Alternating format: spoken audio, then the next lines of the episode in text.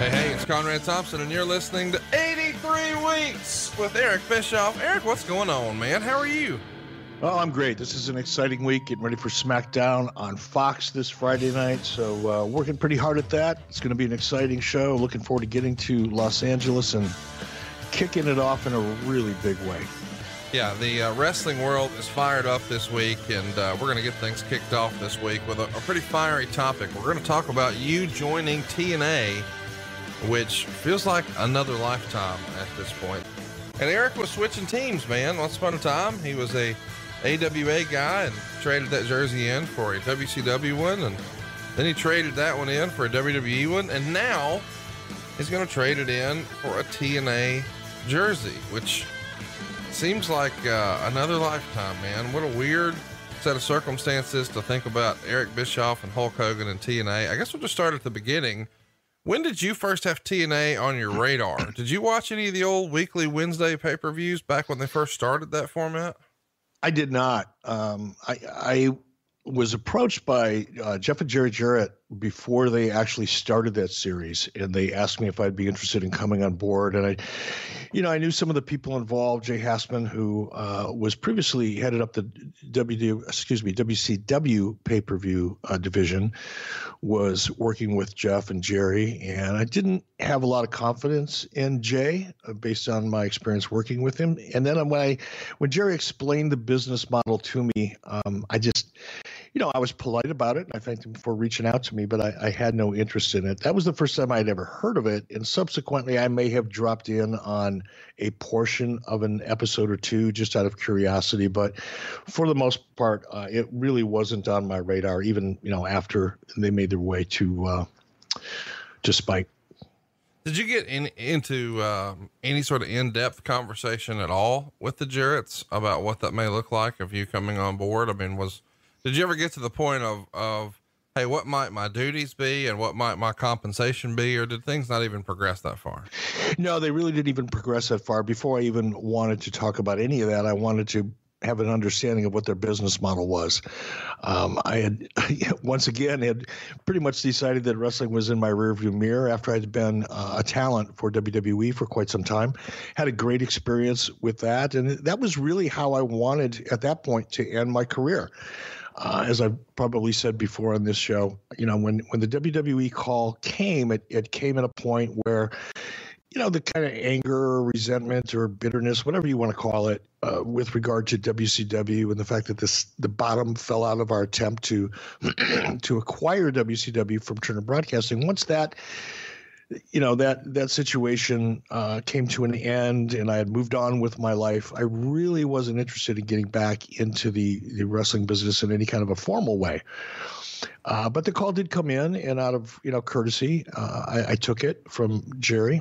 Uh, I think Jeff was on the call, and when I asked him about the business model at that point, you know, 10 minutes into that conversation, I had pretty much made up my mind it wasn't anything I was interested in. It just didn't make any sense to me the way they explained it, you know, a, a weekly pay per view model.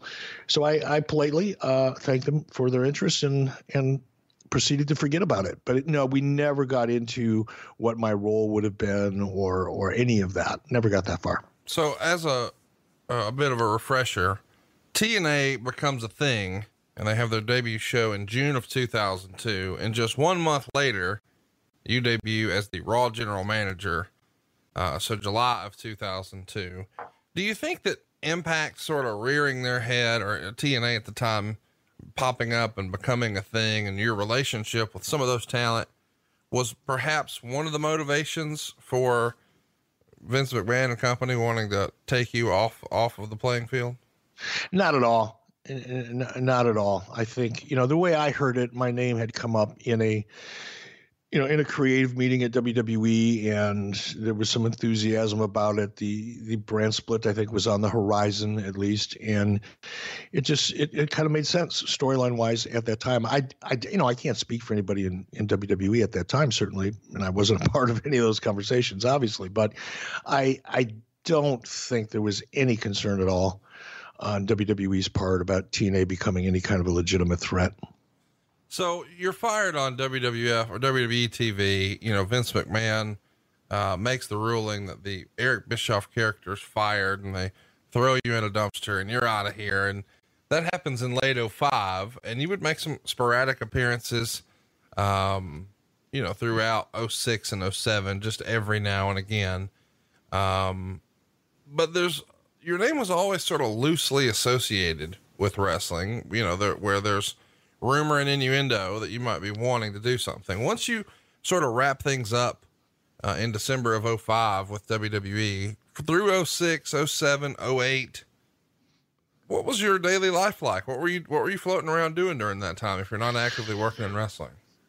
Well, I was actively uh, creating, producing, uh, selling a lot of television series. You know, we probably had it by 08, I probably had about seven or eight different uh, television series that we had created and produced and and sold to various uh, cable outlets. So I was I was very busy uh, during that period of time. And again, you know, just had no real intentions of getting back formally into the wrestling business. I dabbled in a couple things, an Australian tour and a couple other you know kind of one offs that came my way, but there was never never really uh, had any thoughts about getting involved full time in any kind of a wrestling opportunity at that point.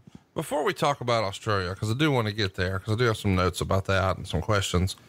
Tell everybody some of those shows that you created, because we get lots of questions on social media about, hey, which which of these shows were Eric Bischoff shows? I think everybody knows the Scott Baio show, but there were a lot of others that maybe folks don't just automatically associate with you. Yeah, I mean there was there were two seasons of Scott Baio. Scott Baio is 45 and single, and then there was another one for Scott Baio was 44 and single, and 45 and married, and then we went on after that. Subsequent to that, uh, we did 61 episodes of a sitcom with Scott Baio called See Dad Run.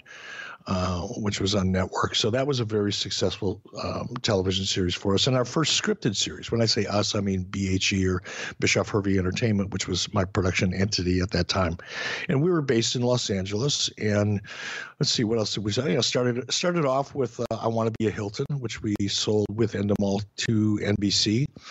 Uh, we did most notably, I think our audience would most likely to remember uh, Hulk Hogan Celebrity Championship Wrestling. We did that for CMT. We did a couple different series for VH1. Um, let's see, what else you, did you we did like do? a motorcycle show? The motorcycle show came later on. That was for uh, Discovery. Uh, we did that show. Uh, we did, uh, Like-. Like a pawn store show, right? We did a pawnbroker show in, out of Chicago. I think there was a point where we probably had three or four different shows going simultaneously with different networks. So we were, you know, that was at a time, you know, uh, back in the glory days of unscripted television where uh, the networks were really buying. Just about anything they could get their hands on that was either celebrity driven or kind of a what they refer to as transactional shows. The Pawn Star show is a typical example of, you know, kind of a fly on the wall life inside of different types of businesses. You know, most notably the one that kind of kicked it off was West Coast Choppers with Jesse James. A good friend of mine, Thom Beers, produced that and uh, kind of created the phenomenon of transactional reality shows or transactional non-scripted shows. And we followed suit, like I said, with a couple of our own and and uh, and did quite well. You know, we were I probably made more money during that period of time than I've ever made in my life, uh, and and I did it outside of the wrestling business. So it was a very successful time. Of course, the industry has subsequently changed quite a bit. Reality shows now or non-scripted shows are much different today than they were, um, probably for the better.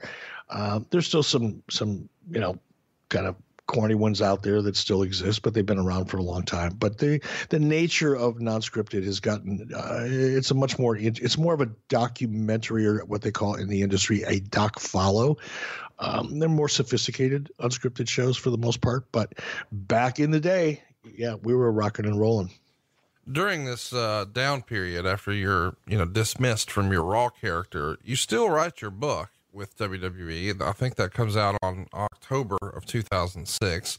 We've never really spent much time talking about the the book process. Uh, talk to me a little bit about how that deal came together and and what it looks like to put it together. I think most of our listeners know that Mick Foley carried around a notebook and just hand wrote it. Somehow, I suspect your process was a little different. Yeah, well, the the the process started while I was still very active in WWE, and I think at the time WWE had a publishing deal with Simon and Schuster, and that's where the the publisher that really uh, distributed a lot of the WWE books during that period of time. It was a very successful relationship.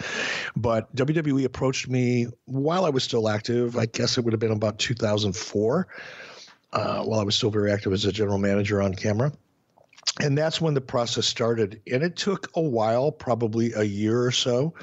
Um, oh i'd say about a year and a half we talked about it. And then uh, through simon and schuster uh, another writer came on board and kind of took over the actual writing process. And what he really did was um, he did all the research. You know, as you know, having done this podcast with me for so long, uh, you know, you the timelines. You know, it's hard to keep track of timelines and facts, and you know, and I don't have notes, and I didn't keep files, and I didn't, you know, keep track or a or a diary, if you will, or any kind of a journal as to what you know my average day was like, or even what you know some of the bigger moments in my career was like. So, um, the writer that uh, I worked with at Simon and Schuster kind of took that all upon himself and did all of the research. And then it was just a matter of phone interviews, uh, quite a few of them over the course of about six months, I'd say, maybe a year. Uh, we would get on the phone maybe twice a week for a couple hours at a time and just kind of walk through specific uh, timelines or incidents or big moments in my career after the research had been done. So it was it was a pretty cool period of time. Uh, so let's talk about the the European tour or the the Australian tour rather, because I think this was on a lot of wrestling fans' radar, but everybody just was sort of shocked that this was actually going to be a thing.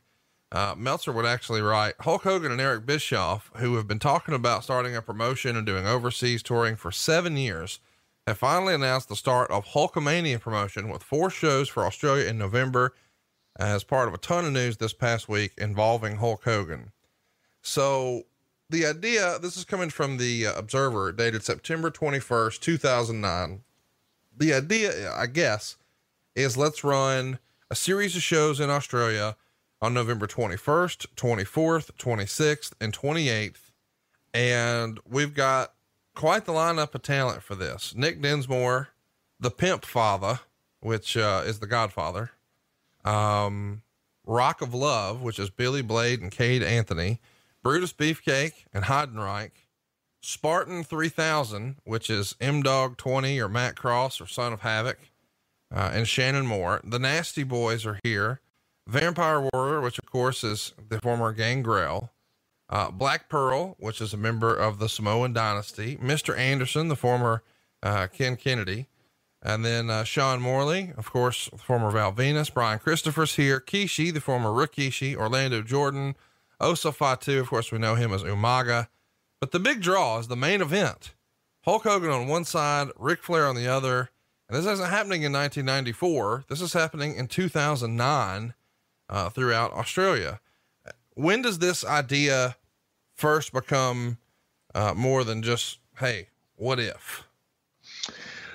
You know, I got a phone call from uh, a couple promoters over in Australia, and they were interested in bringing Hulk Hogan over. This was a group of guys. I can't remember the last names at this point. I'm sure it's in your research somewhere. Uh, nice guys. They were typically rock and roll promoters and very, you know, successful ones at that. They pro- promoted a, a, lot of big rock tours uh, throughout Australia, and they called me and said, "Hey, we'd we'd like to bring Hulk Hogan over to Australia." And there was also a connection with uh, Rikishi's group. Rikishi had a wrestling school uh, in Los Angeles. Actually, my son Garrett uh, trained there for about a year, year and a half in Los Angeles. Uh, uh, and they they also reached out to me, and it was kind of a joint effort. I took a couple meetings uh, with Rikishi's group uh, over at William Morris because I think they were represented um, by William Morris at the time, and I knew a lot of people over there. And we just started exploring it, and I talked to Hulk about it, and he liked the idea of it. There was a pretty significant guarantee involved for the four shows And in talking to Hulk, we just put together a card that was, you know, I would say the majority of it were guys that uh, Hulk Hogan felt comfortable with, you know, having on the tour, but also Rikishi's group put together, you know, quite a few of the Gangrel, for example, came, you know, through Rikishi's group and, and quite a few of the others. So it was, I don't want to say a joint promotion because a lot of it was really on Hulk and I and, and the, the promoters, but Rikishi's group was also a part of that. The idea that is reported in the Observer is that um, not only do you want to do this tour, but you want to film a reality show with Hulk Hogan and Ric Flair, which is almost described as like uh, the Odd Couple, the old classic television series. Was that ever discussed to the best of your recollection? There was some really, really early, and, and I mean, it was it was almost like you know bar talk hey, what if? You know, that'd be kind of cool if. And again, at that time, going back to 2006, as I stated a few moments ago, you know, celebrity driven kind of reality shows were, I mean, they were pretty easy to sell, especially when you had big names, you know, clearly Hulk Hogan and Ric Flair being two big names. Um, so, you know, there was some interest in it, but not enough to really warrant pursuing it much more than uh, you know a couple early early conversations but we never pitched it to a network. We never developed it meaning we never you know laid it out laid it out on paper and actually tried to sell it. Uh, it was just really more than anything bar talk. There was no formal conversations with anybody about it. It just feel weird to me. I know that flair would have been interested in doing a reality show but given you know, where Hulk Hogan's last reality show wound up, that was a curious idea to me. I think the last episode of Hogan Knows Best airs in like October of 07. And I think like a month later, uh, they were filing for divorce. So to see just a couple years removed from that, that he may be wanting to throw his hat back into the reality ring caught me off guard a little bit. Do you think Hogan would have actually went through with that? Or was he like, man, I'm done with reality TV? Oh, I think you know. I, I think he was up for it. Um, uh, it. it. wasn't like he'd made up his mind that he never wanted to do real, reality television again. Obviously, he did the the celebrity championship wrestling, which is not the same thing as having a camera in your house following you around. But uh, it wasn't that he was completely down on reality. Uh, I think he was down on you know the invasion of his privacy and having a crew in his house you know 18 or 20 hours a day that would have been a tough sell. But i think if the idea would have been right and it would have made sense for hulk uh, yeah he would have been interested. But the other issue is that this was also a period of time you know with the divorce and the stress that came along with that um, hulk was physically as well as mentally and emotionally as a result of the divorce. But physically, he was in a ton of pain. You know, that was about the time his journey, you know, into 17 back surgeries and hip replacements and knee replacements and all of the, all the complications that came along with that, and all of the other issues that came along with that, with regards to painkillers and alcohol and self medication and all of that was a big issue for for Hulk at that time. And I just don't think physically he would have been able to to hold up to any kind of a regular reality show schedule. And that's one thing that people don't realize. You know, you watch a half hour reality show or a one hour reality show, and, you know, like anything else, you know, it looks easy, but it's really, really demanding. And even though it's unscripted, um, the the way reality was shot back then, and probably even more so today, um, you're you're putting in 16, 18 hour days five and six days a week. And you have to be really committed to that project. It's not like you can do it in your spare time, it's not a part time gig.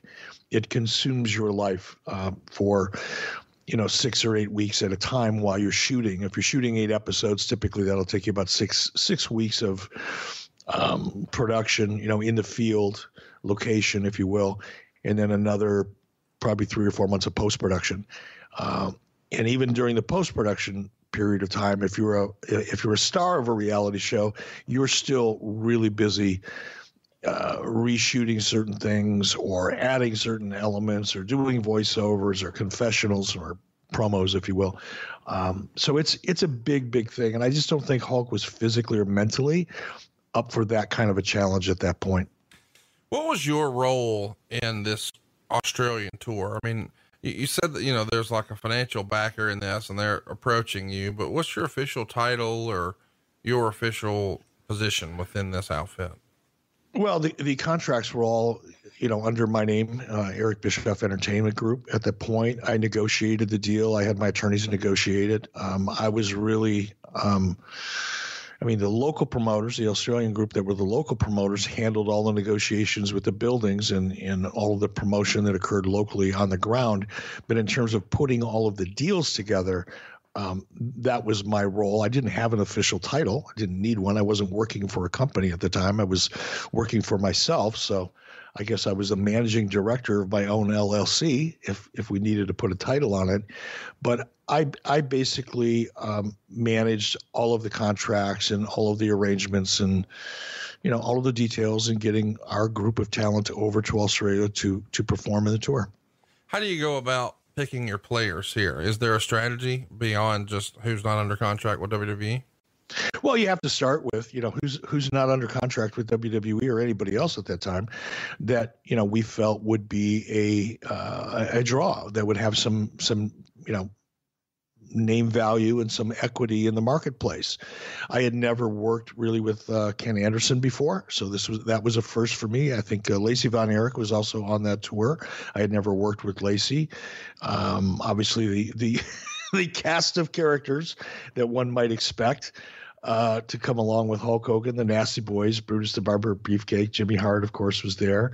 Uh, th- those were obvious selections, but we really did just take a look at okay, who's available, who, who's working the independent scene right now that has some name value, and you, you know you start with that list and kind of weed your way through it.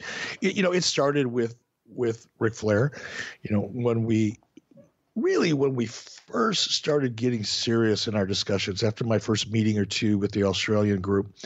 Um, I went to to to Hulk and said, "Look, this is real. The money's real. The advance that they're willing to put up to make this happen is very real. Uh, once money was put into escrow, so we knew for sure that we were dealing with a legitimate promoter. Um, we went about talking about okay, how do we populate this roster? You know, for this card, who do we go after? And you know, as he did with WCW, the first guy on the list was Ric Flair. You know, Hulk knew again because he was in so much pain and he had so many physical limitations at this period of time uh, I'm I'm surprised he even chose to do it, to be honest with you. And the money was good, but it wasn't like astronomically good. Uh, in, in Hulk Hogan's world, I think any one of us would have jumped at it. But you know, for Hulk at the time, he didn't really need the money, and and even with the divorce looming, um, and the amount of money he was willing to walk away from just to make you know Linda disappear from his day to day life, he still didn't need the money, but he missed being in the ring. I think that drove him as much as anything. Um, but the first thing that you know Hulk said is, "Look, let's see if we can get to Rick." So I, you know, Hulk I think put the first call into Rick, and then I put a call in really shortly thereafter. And what was interesting is this, you know, I hadn't talked to Rick since, you know, we worked together in WWE, and you know, we had our little skirmish backstage that I think most people are familiar with and, and aware of, and even after that skirmish. You know, Rick and I had a a good professional relationship, but it wasn't like we were tight at that period of time. There was no necessarily heat between us, but we weren't going out of our way to reach out and say hi to each other, you know, by text or on the phone or anything like that. So Hulk kind of broke the ice there once again, and I I called Rick and it it came together really really well. Rick was excited to do it at the time. Rick understood you know where Hulk was at physically and and felt comfortable in you know being able to to go out there and work with Hulk and, and put on a great show. So it it all came together pretty quickly and easily with Rick. At this time, Rick is 60 and um, of course uh, Hulk Hogan is 56, but Rick is also one year removed uh, from the big send off by WWE after losing his retirement match. But he's still looking to get back in the ring. He had at that point been talking to New Japan and you know, couldn't put together a deal, but he winds up signing a three year contract with this group with the understanding that this is going to be a real promotion. So when you know you've got Rick locked in, uh, who's your next go to as far as as we look down this list that you're trying to line up? Because the rumor and innuendo was at one time you were trying to sign the uh, the hot free agent Jeff Hardy, who at the time had just been cut by WWE and had some particular personal challenges but that wouldn't necessarily keep him from doing this tour. I think Jeff Hardy came up in conversation. You know, Hulk had always liked Jeff, uh, probably still does.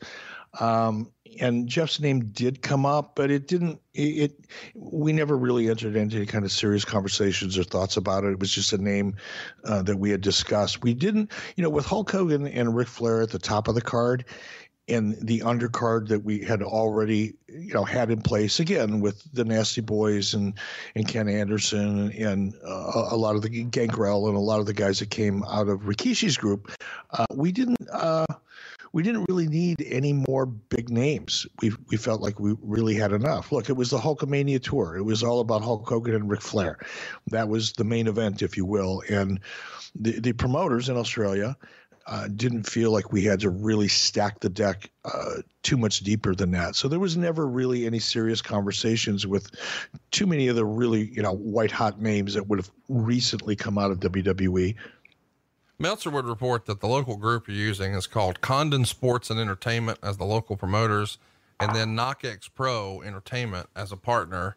Uh, and I guess we should mention that there is a wrestling school in California ran by uh, the former Gangrel and Rikishi. So maybe if this thing was to get off the ground, that could have been sort of proving ground. But somebody who wanted to prove that he wasn't going on this tour that I'm curious to see if you guys ever had any conversation about is Bill Goldberg, because he would take to social media to write zero plan to join Hogan, join Hogan's tour.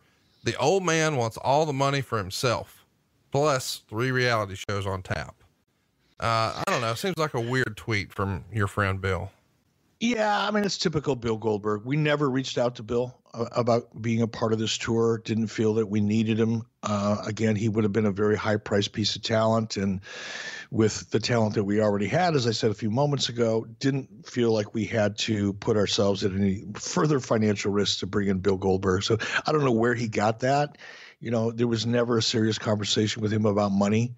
So he may have just assumed that you know Hulk Hogan would have wanted all the money. That sounds like something Bill would tweet, but uh, there was never ever a serious conversation with Bill about being a part of this tour. We should mention that um, at this time, uh, Hulk Hogan is is a known entity in Australia in a major way. So it's not like you're sort of rolling the dice as to will we be able to draw any fans. The most recent time he was promoted and advertised there and he was the headliner for a 2002 show at a stadium in Melbourne. This is back when he was with WWE, but they sold a sellout 56,732 fans. How about that? 2002 in Melbourne. Hulk Hogan's the top name on the card. 56,732 fans. He winds up not making the show though because he quits two weeks prior, uh, unhappy with creative allegedly. Uh, so, you know, they still have The Rock, they still have Triple H, they still have Brock Lesnar, but Hulk Hogan was sort of the marquee guy. And you got to think that the promoters locally, that's not too far in the rearview mirror. They remember, dude, the last time that we promoted or he was promoted here, 56,000, that's a monster number in, in any era. Yeah, and thank you uh, for recalling the name, uh, the Condon uh, group. It, it, was Michael Condon was, and his father, and I don't remember his father's name, but Michael Condon, Michael Condon was uh, about my age, and he was my primary contact uh, in Australia and the guy that I negotiated the deal with. And I think, you know, in hindsight, you know, there's a great lesson to be learned here. Um, although the the tour was, I, I would say, was unsuccessful uh, at the end of the day uh, for, for a number of reasons. Uh, primarily among them was the fact that the, the Condons just they went balls out. You know, they booked us in some of the biggest arenas in Australia, the same arenas that WWE tours in, probably to this day. Uh, Rod Laver Arena being one of them. You know, these are massive, massive arenas with a lot of expense associated with them. And I think the promoters, as you pointed out, were probably looking at this and going, hey, wait, you know, last time WWE was here, 56,000 people, whatever it was. Uh, wow, it's only a couple years later and we've got Hulk Hogan and Ric Flair. On paper, if you're not in the industry, that kind of makes sense. And you're willing to roll some pretty significant dice uh, for that tour, which the Condons did. Again, they were a very successful, you know, touring company. It wasn't like they were just a couple of local guys that scraped some money together, uh, money marks as they're referred to in the industry. These were really legitimate, successful promoter. They promoted the Rolling Stones and Cher and ACDC and any number of other, you know, monster acts throughout Australia. Uh, but again, on paper, if if you if you're not in the industry, that makes a lot of sense.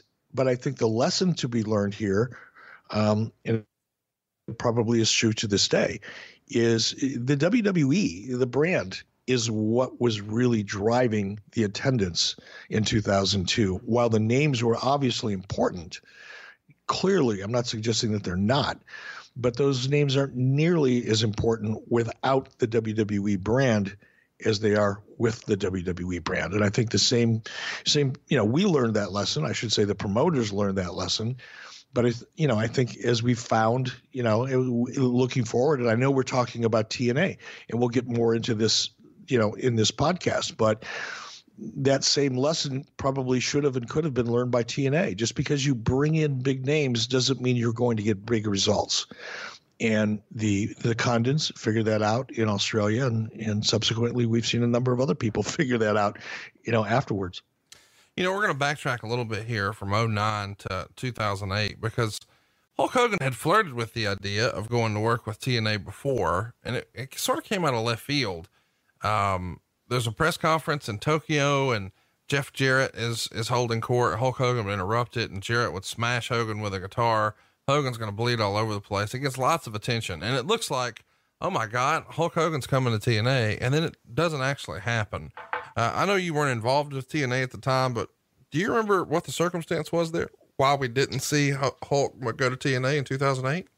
I, you know, I really don't. I wasn't involved in any of those discussions, which was unusual because at that time I was really doing a lot of uh, business with with Hulk and even helping him with things that had nothing to do with wrestling uh, that that he was interested in doing. But that was a deal that I, I really wasn't a part of at all, and I don't know if there was any serious conversations beyond, hey, let's shoot an angle uh, while we're both in Japan. I, I, really don't. I don't want to say that there wasn't, but I I would be surprised if there was any legitimate.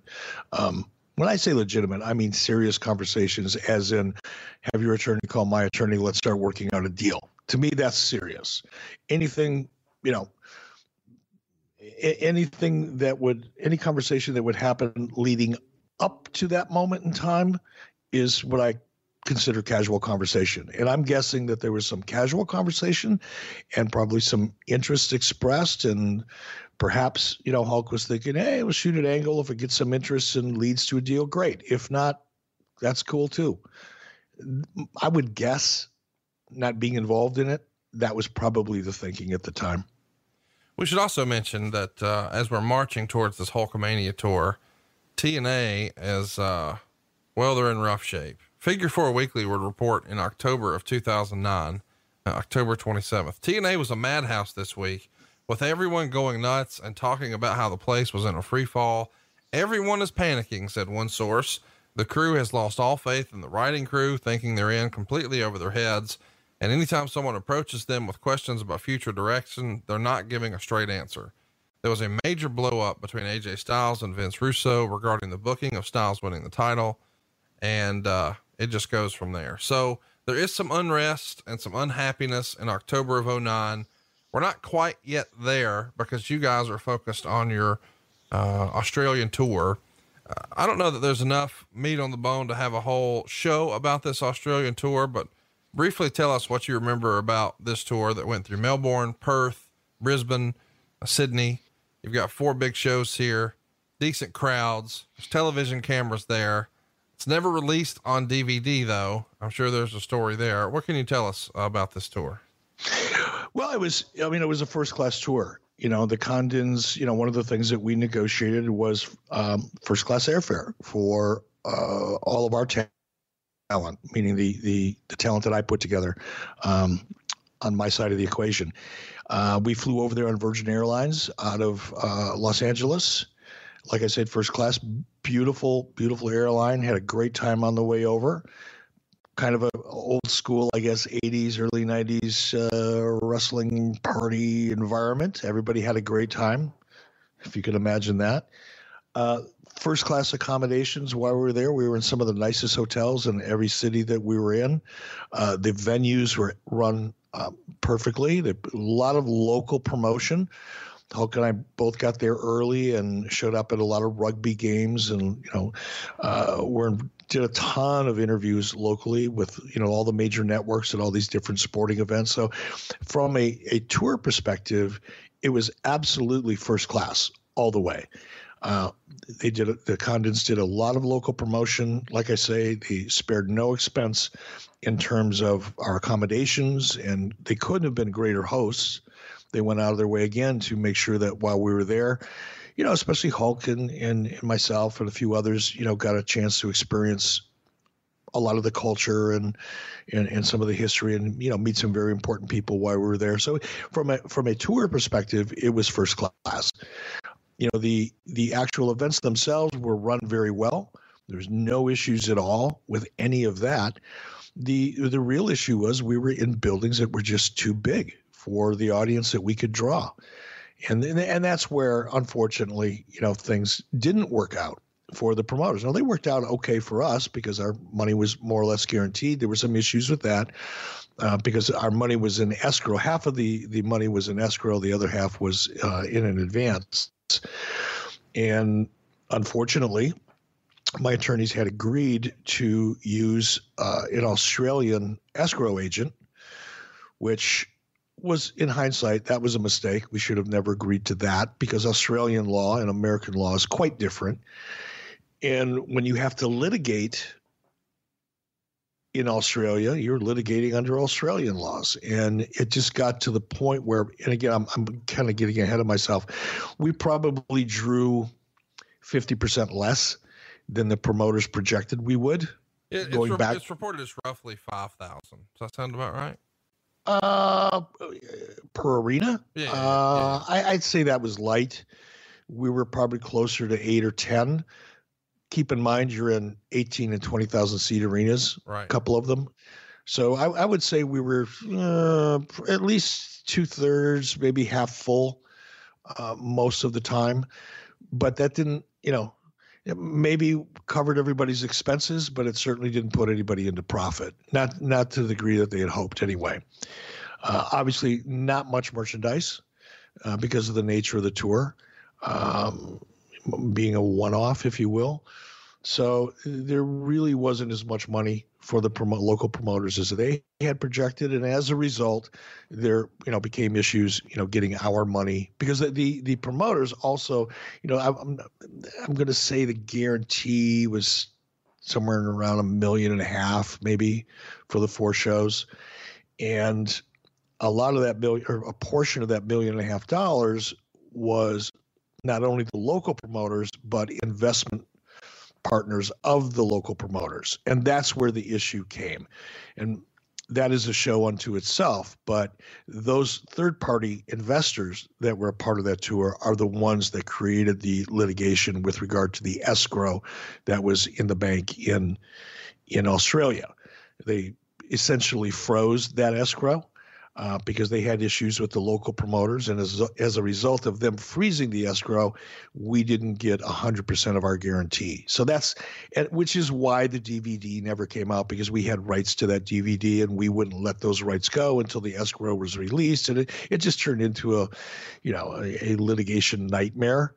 And we finally got to the point, you know, in, in speaking with my attorneys, we would have had to hire local Australian attorneys to, you know, get the money out of escrow. By the time I think we had five hundred and fifty or seven hundred and fifty thousand dollars in escrow. Um, by the time we would have litigated that money out of escrow, we would have spent more money on attorney's fees than would have been in the escrow account. And there's just a certain point where, even though you're right, you, you can't afford to be right, if you know what I mean. Sure. Well, that makes sense. It's a shame that those shows never were released because we get questions about those at least once a month about, Hey, when are we going to see those matches? I don't know that they were necessarily classics, but still, uh, folks were interested. I got to tell you though, the one thing that stuck out to me, having promoted a couple of conventions now, is when you said, Hey, all of the talent had first class airfare. Like to fly first class from LA to anywhere in Australia right now is probably like 14 grand. And so if you're flying over 20 folks, that's a lot of money. Yeah, it was, and that you know now now again I want to be clear. Not everybody flew first class. Myself, Hulk, Brutus, the Nasty Boys, Jimmy Hart. Uh, there were probably several others. We definitely flew first class. I don't know that the entire crew that f- flew over necessarily flew over first class. We should talk about this Australian tour that we've broken down in great detail that maybe it's a little disappointing. You guys don't even know it's going to be disappointing before somehow you wind up signing with TNA. So to recap, that tour happens at the end of November, but by October or late October, you're signed to a deal, which I can't believe is is real. Meltzer would report that um, you guys held a press conference at MSG on October 27th. It's also going to feature Dixie Carter and Eric Bischoff. He would say the deal was put together by Hogan, Bischoff, Carter, and Spike TV. And uh, I mistakenly referred to the uh, Hogan guitar shot with Jarrett earlier as 08. It's, t- it's 03 when that happened, one year removed from his WWE run. That's when Hogan announced he had signed, even though he hadn't, and shot that angle with Jeff Jarrett. And then, of course, we know the next time we would see Hulk Hogan, it's with WWE, not with TNA. So Meltzer can't help but say, I hope he really did sign this time. Uh, but you guys signed this deal um, uh, like roughly a month prior to the Australian tour. Did that sort of, I mean, obviously it, it canceled any future Australian plans, but how did this deal come together and why did you guys sort of get cold feet about the Australian tour becoming a real promotion, or was this just a better offer? Well, I, think there's some bad reporting going on there. The it, it, the tour was a one-off tour. It was never ever uh, contemplated that it was going to be a legitimate, you know, full-time, ongoing promotion. I don't know where that got started or how that got started. Well, per- perhaps uh, I jumped to conclusions because Meltzer would say that Flair signed a three-year contract, which to me implies that there's going to be more to it than just this one-off tour. But maybe you're right. Maybe it's not a promotion. Maybe it was just the option to book him for three years. Maybe maybe I'm just reading into it. Or maybe it's just typical Dave Meltzer reporting and it's incorrect. Okay, so there's three, there's three options. okay, all right, all right. Uh, talk to me a little bit about how this deal comes together, though, because it does sort of come out of left field. We're seeing in the newsletters, hey, they're they're doing this Australian tour. That's in late September. Come late October, whoops! Now we're with TNA. This feels like it comes out of left field. Um, who contacts who first? How do those initial conversations go? At this point, it's probably is there less Jeff Jarrett, more Dixie Carter, or, or how do you get into the fold here? Uh, I, I wasn't a part of the original conversation. I'm guessing, it's just a guess, that Jeff Jarrett reached out to Hulk at this particular time. And I'm glad you cleared up the timeline issue there. And it makes sense that Hulk would have done something with Jeff in 2003 that I wouldn't have been knowledgeable of or a part of. But by 2008, again, just to kind of clarify and put all of this into context, because of where Hulk was at with his health and his issues, his personal issues with the divorce, um, I was kind of a filter for a lot of the deals that were that were, were coming to Hulk at that time, and I'm pretty sure that uh, Hulk and or Dixie would have reached out to Hulk, and Hulk would have said, "You need to talk to Eric," because that in that at that period of time, that's where his head was at, and that's really how I got involved in the discussions. I negotiated Hulk's deal with TNA. Um, it was actually with Spike TV, but Spike paid for it. That's another thing that I really want to take this opportunity to clear up because over the decades, you know, there's been so much written about how Hulk Hogan and Eric Bischoff came in. You know, they took so much money out of TNA and didn't really contribute. All of that is false. You know, TNA didn't pay for my salary uh, or, or, or, and it wasn't a salary. I wasn't an employee, but they didn't pay for m- my expenses. They didn't pay for Hulk Hogan's expenses. They didn't pay for Sting's expenses. There were a lot of big names that came into TNA that Spike paid for, and that's public record.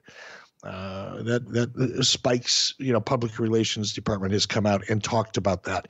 Um, in the in the past. So people that are listening to this that are under the assumption because you read dirt sheets that you know Dixie Carter and and, and TNA were paying the freight for Hulk Hogan and Eric Bischoff, absolutely nothing further from the truth. Do your research, you know, read what what what, what Viacom had to say and and and their clarification of that.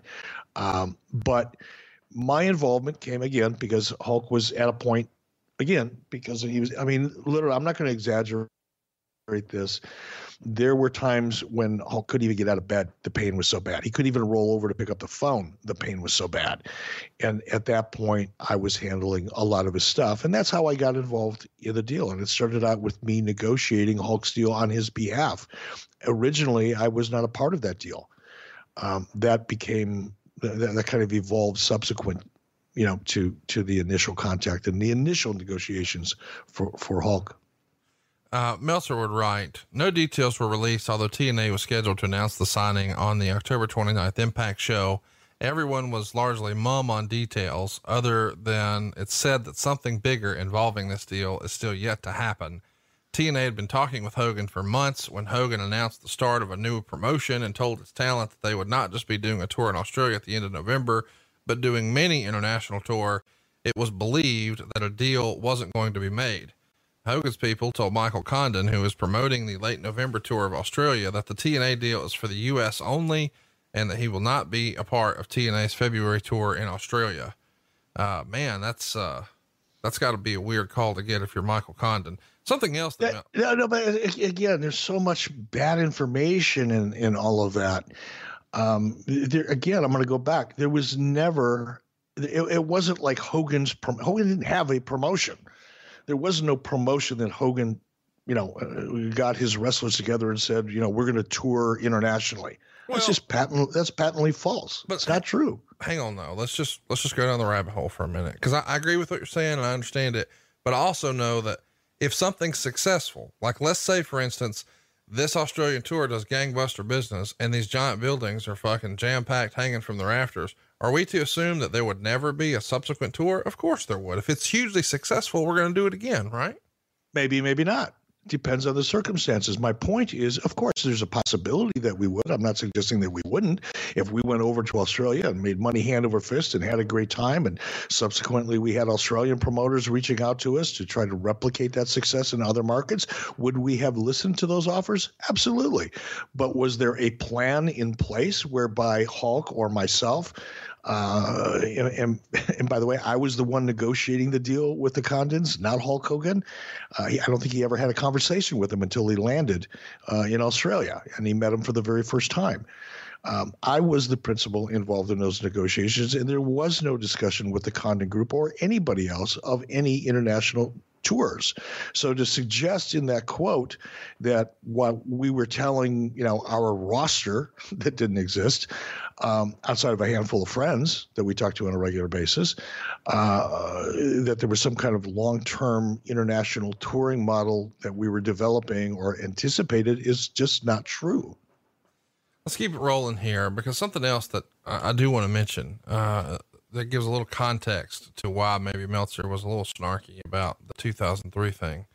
He says in 2003, Jeff Jarrett was forced to fire Vince Russo as Booker as Hogan wouldn't come in if Russo was still in the company. This time, Hogan said he thought they could work together. However, if Hogan is really going to be in, as opposed to doing a few spots and bailing, then Hogan and Bischoff are going to have to have an active role in the company direction.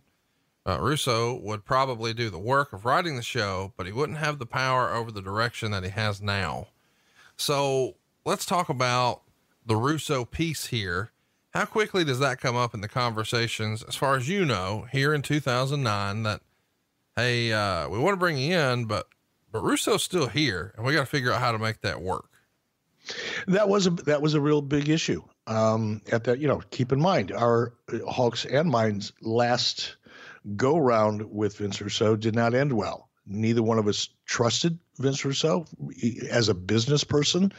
Um, we we felt like he was a dishonest human being at, at his core, and creatively, neither one of us thought that he had anything under the hood and that was a big issue. And it was subsequently because it was a big issue for Hulk. He wasn't going to come to TNA as long as Vince Russo was the head of creative. That's really how I ended up getting shoehorned into this deal. And I often joke about that. You know, I I, I, I, I say I'm, I got Jimmy Harted into the deal because I think anybody that's been watching Hulk over the last 20 or 30 years knows that wherever Hulk goes, so does Jimmy Hart. And there's a reason for that, by the way, uh, and, a, and a legitimate one. But in this case, it you know Hulk didn't shoehorn me or Jimmy Hart me into that deal at TNA because he just wanted me to, you know, travel with him and hang out with him and and help him through airports and things like that, which is kind of Jimmy's role. Uh, he knew that if he was going to go to TNA, he had to have somebody watching his back creatively, and that's when those discussions about me coming in as it related to Vince Russo started to happen we made it clear to to Dixie Carter that this this deal wasn't going to get made for any amount of money as long as Vince Russo had creative control over anything that Hulk Hogan touched. And it was subsequently negotiated. That's where my deal came in. It was subsequently subsequently negotiated that I would come in as a part of Hulk Hogan's deal, not as a part of his deal. I had my own deal, but I would come in with Hulk Hogan, and my role it wasn't. It's I didn't want to be on camera. I didn't really. I was kind of. I, I would have preferred, in a way, that my name not even be associated with TNA, and I know that sounds horrible, and I'm not being snarky, uh, as you suggested Dave Meltzer was earlier. I, I just, I, oh, I don't know how to say this without sounding like a dick, but you know, I I had kind of been to the mountaintop in WCW with what we accomplished with Nitro and the Monday Night Wars. I subsequently had the opportunity to kind of close my sports entertainment chapter, you know, with WWE in a very high profile, you know, in my opinion, successful role. And I was really, really content with that. Now, if other opportunities came my way, for example, like the Australian tour, that was a transactional opportunity for me. It was a way to make money.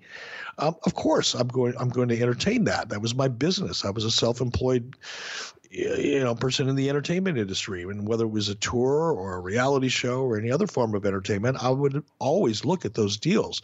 But my goal, please believe me. If you don't if you've never believed anything else i've ever said believe me my goal was not to end up on camera or even getting involved in tna creative. It was you know when this deal started becoming real and i realized that it could actually happen that was when i started checking out tna on television. And it was like oh i don't want to be a part of that at least not visibly. I don't mind being you know behind the scenes and and helping you know make sure that Terry's creative is or Hulk's creative isn't you know the victim of of Vince Russo whack attack, but um, I it's not something I aspired to be involved with. I can assure you. I I, I did it really, and I'm not going to say I didn't. I did it for the money.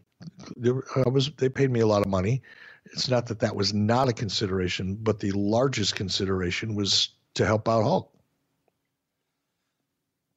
Um, just I, I don't. Uh, this maybe not. Sent, I'm not saying this right, but to sort of be Hulk's protector, safeguard him from bad creative. Uh, what do you mean, protect Hulk or help Hulk?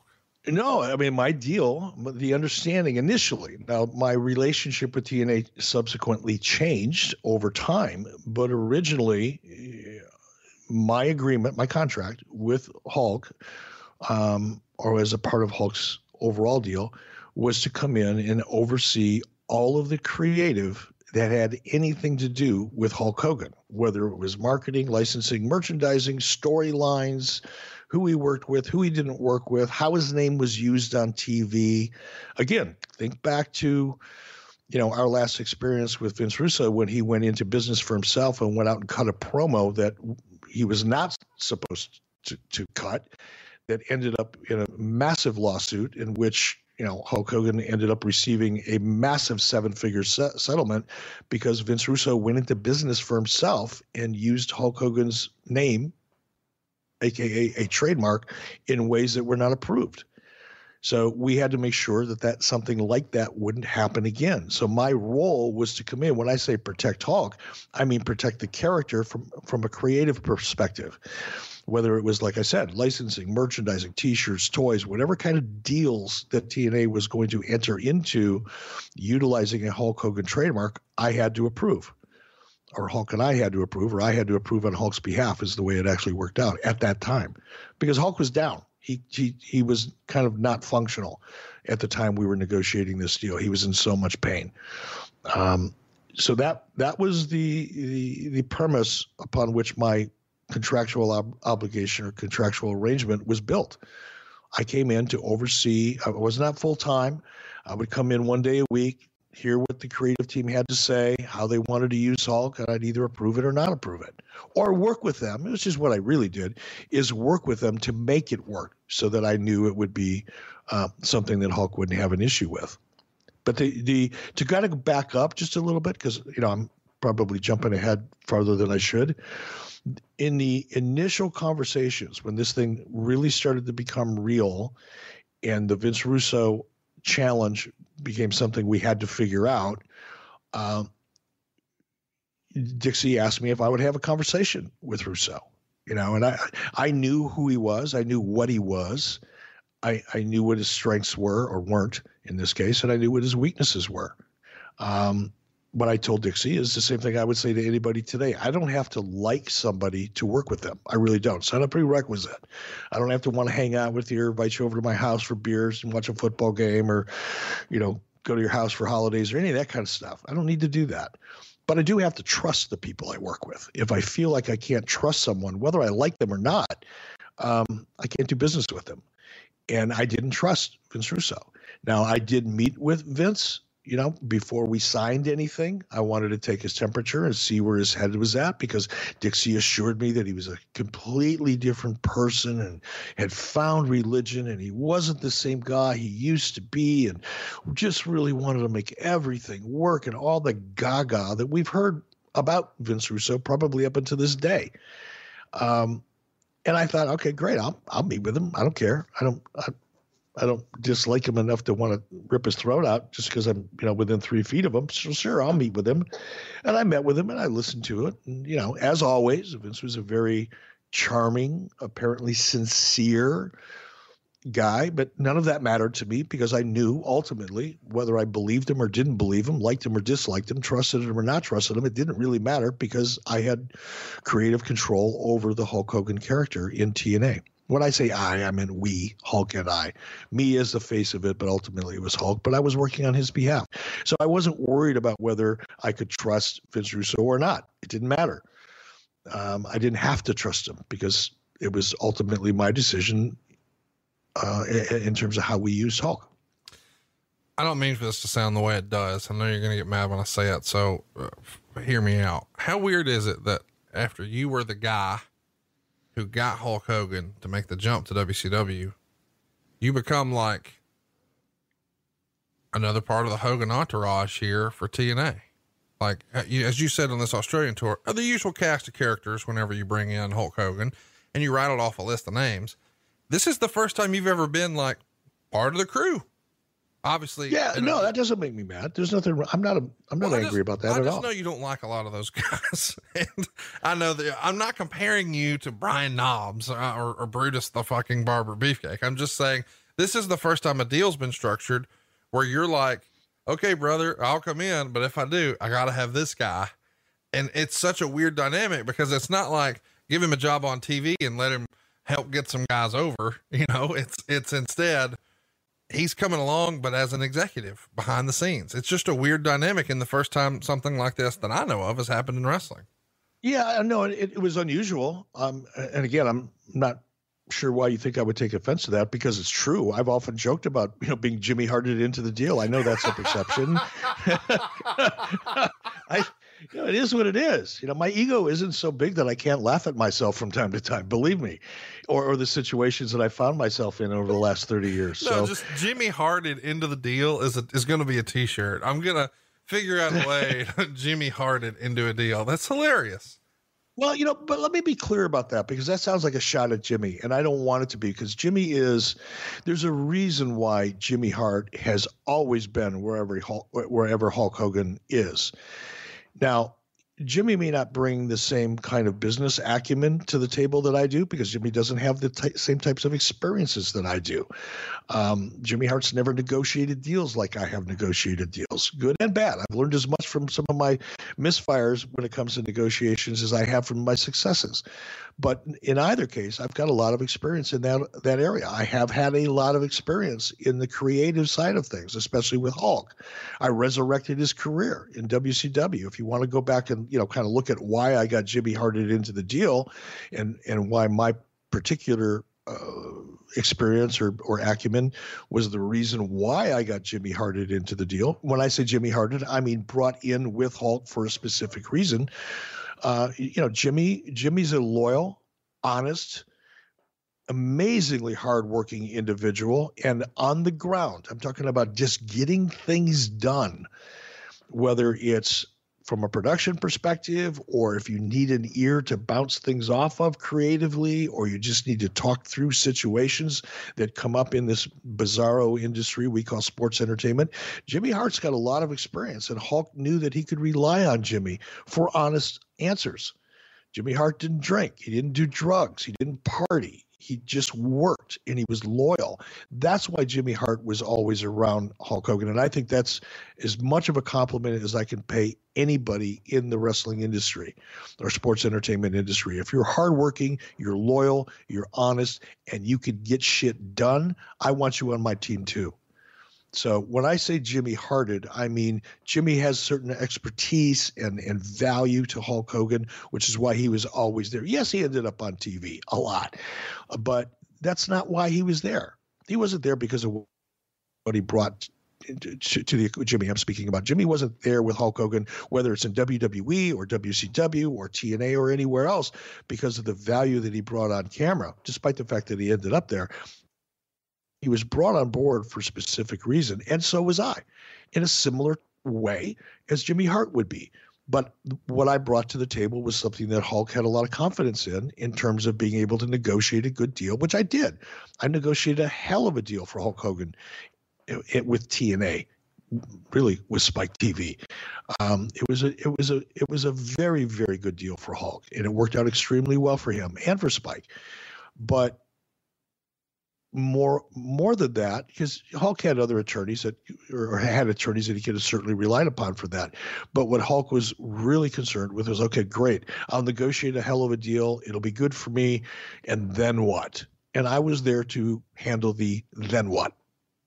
Yeah, let me mention uh, since we're in putting over Jimmy Hart mode, uh, I've had Jimmy Hart to uh, multiple Starcasts, and Jimmy Hart is always one of the top meet and greet sellers uh, and could not be easier and nicer to deal with. So if you're listening to this and thinking about promoting wrestling, or you are a promoter and you're looking to sell some meet and greets and get some fans, uh, Jimmy Hart is over like Rover. I, I've said this a lot lately, but there's two guys that I know are going to be on time, professional, super gracious with fans, and fans are going to line up to meet them. And it's Ted DiBiase and Jimmy Hart. And they were doing something right in the 80s in the WWF, baby, because people still remember them and you could not ask for a nicer gentleman to work with than Jimmy Hart. So I too am not shitting on Jimmy.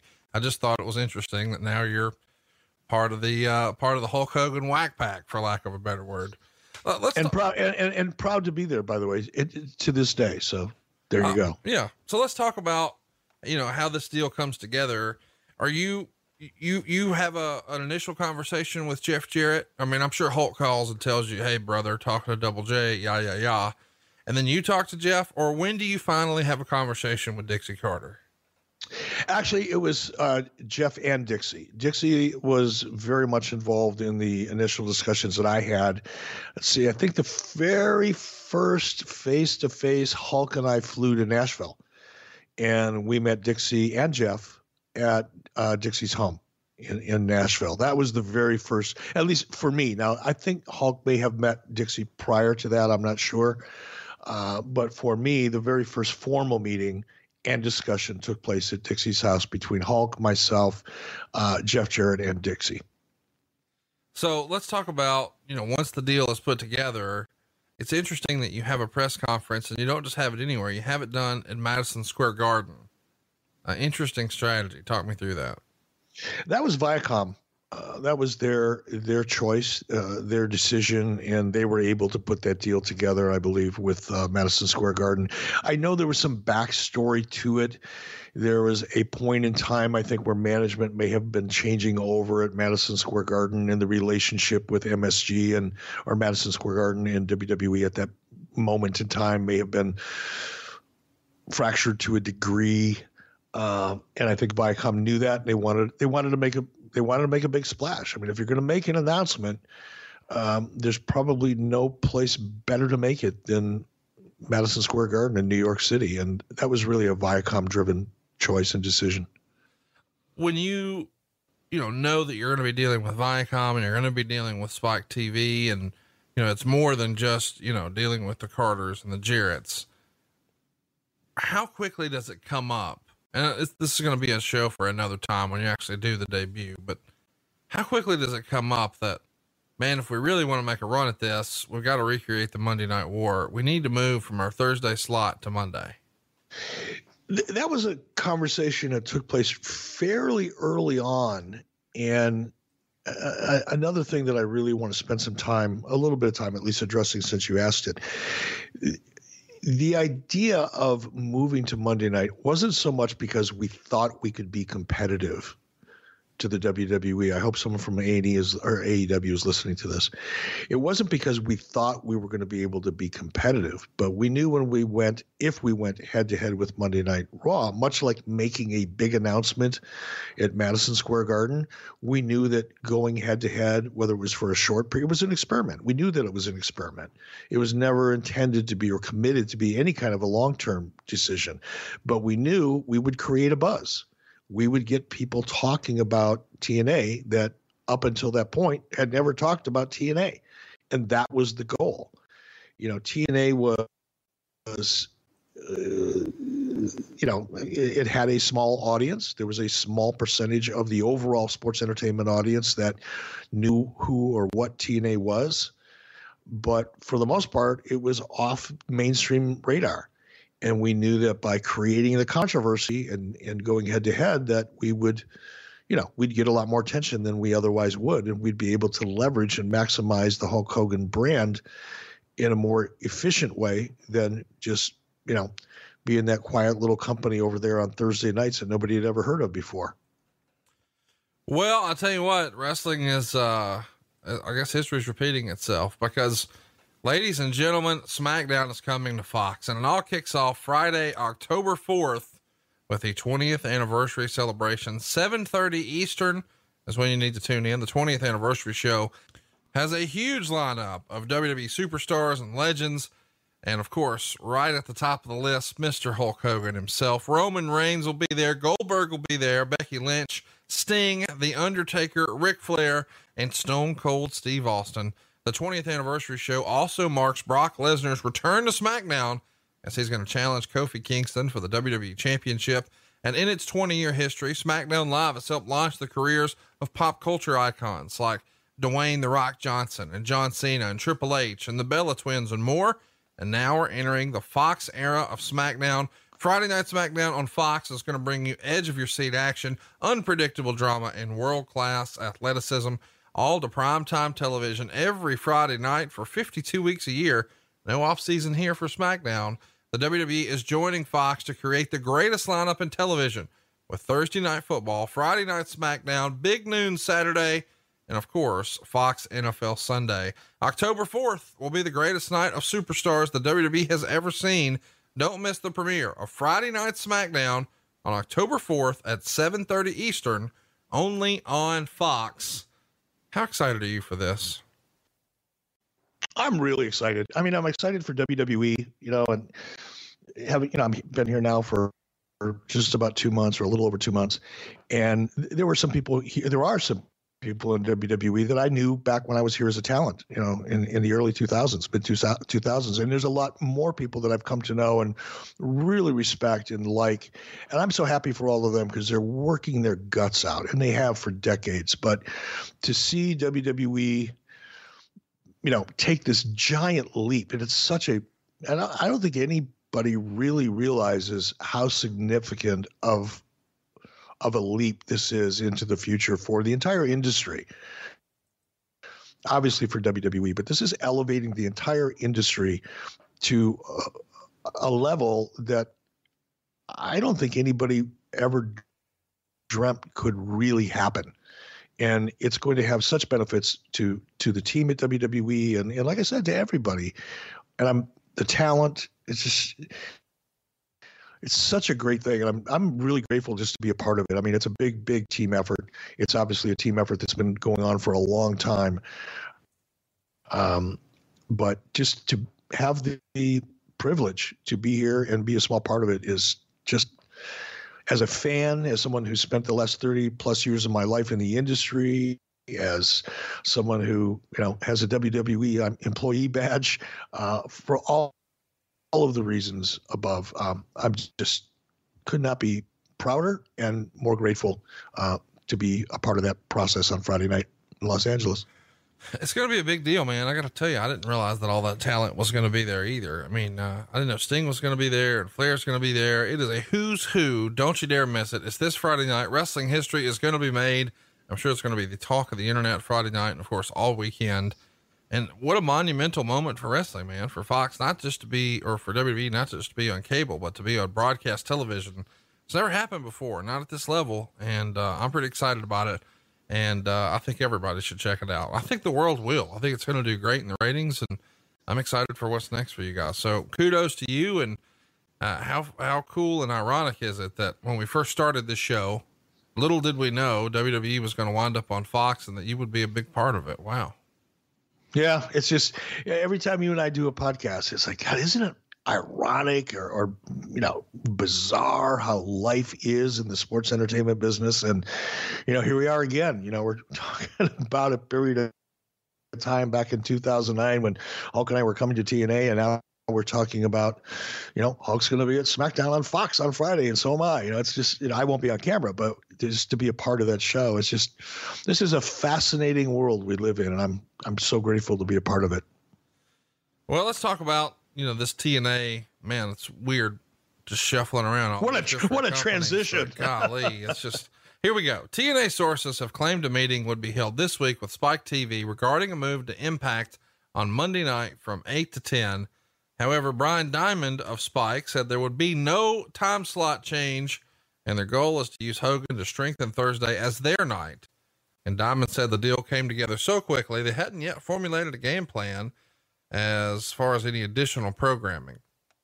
And the press release notes that Bischoff Hervey Enterprises Television has inked a deal with TNA to develop new television projects with TNA. And Diamond noted working at MTV in 84 and 85 and how Hogan and Piper and Cyndi Lauper and uh, Lou Albano had such a huge impact on the station.